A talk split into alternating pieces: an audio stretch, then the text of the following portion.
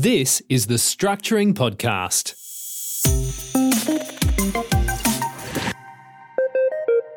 Hello and welcome back. This is the Structuring Podcast, and I am Terry War. And today we're going to be talking about debt recycling in advance. So, what's that about? Well, imagine you've got a property which is rented out.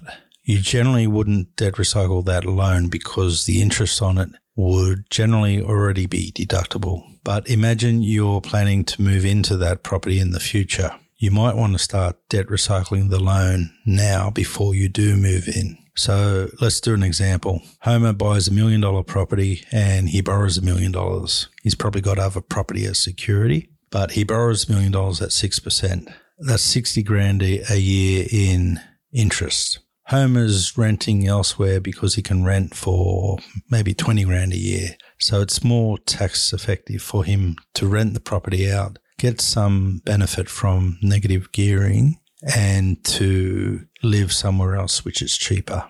That won't always be the case though, as rents will gradually rise. So maybe assuming minimum repayments are made, maybe around year 12, it might start to turn positive. At that point, Homer might want to move in because it's cheaper for him to live in the property rather than to rent a similar property. So ahead of that time, Homer's going to be investing in shares. The way he can pay for those shares is, well, the usual method is just use his savings and cash to buy them. But when he does move into the property, the property's still going to have a large debt on it and there's no loan used to buy the shares. So Homer's going to suffer at that point.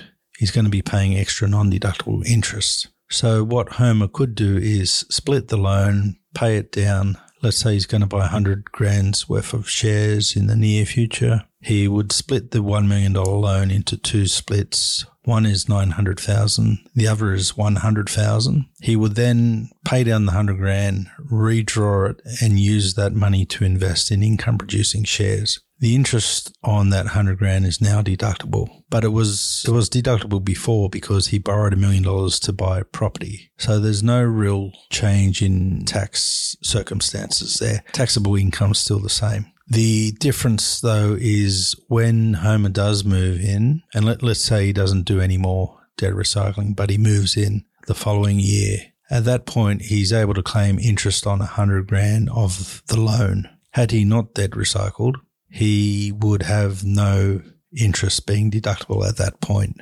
So by doing that once, he's, he's able to claim an extra $6,000 a year at 6% interest. Hopefully, Homer's going to do that multiple times. And by the time he does move in, perhaps half of the loan has been debt recycled. And at that point, he's going to have um, a huge amount of deductions going forward. And that extra tax saving can then help him pay off the other portion that's not deductible. And he can do that quicker than he normally would. There's also going to be other benefits as well, such as um, improved serviceability at that point because he's got more deductible debt. So if you do have a property that you're planning to move in and if you are intending to invest elsewhere before you move in, get some tax advice from a solicitor or a tax agent or even a financial planner that is licensed for tax because that could save you money. Don't try this at home without tax advice. That's it for this week. Bye for now.